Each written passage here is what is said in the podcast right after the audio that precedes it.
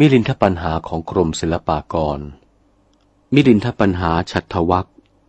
อสุปัญหาที่หก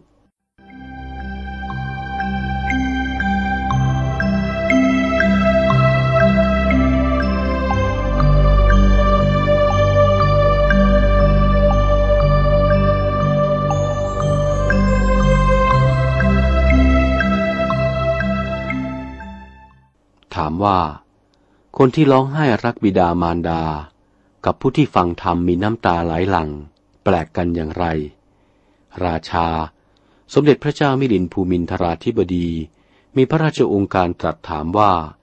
พันเตนาคเสนะข้าแต่พระผู้เป็นเจ้าพระนาคเสนผู้ปรีชา บุคคลมีน้ำตาตกร้องไห้รักบิดามารดา อันกระทำกาลกิริยาตาย กับบุรุษที่ฝักใฝ่ในธรรม น้ำตาไหลด้วยใจเย็นยินดีนี้ ข้างไหนจะจัดว่า เป็นเพสัตอันเลิศ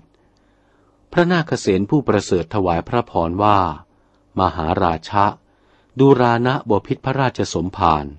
บุคคลปริเทวนาการร่ำให้ด้วยราคะโทสะโมหะ มีในสันดานอันเผานั้น เรียกว่าน้ำตาร้อน ประการหนึ่ง บุคคลมีจิตสโมสรสวนาการฟังพระสัทธรรมเทศนานั้น มีน้ำตาไหลประกอบไปด้วยใจเย็นยินดีดังนี้ นี่แหละเรียกว่าน้ำตาเย็น ก็น้ำตาเย็นนี่แหละ จัดว่าเป็นเพสัตอันเลิศ เหตุจะให้ทำอันประเสริฐ เกิดเสวยสุขไปในอนาคตการพระราชสมภารพึงเข้าพระไทยด้วยประการดังนี้ ฝ่ายพระเจ้ากรุงมิลินภูมินทราธิบดี มีพระราชองค์การตรัสว่า กันโลสิ พระผู้เป็นเจ้ากล่าวนี้สมควรแล้ว อสุปัญหาเป็นคำรบหกจบเท่านี้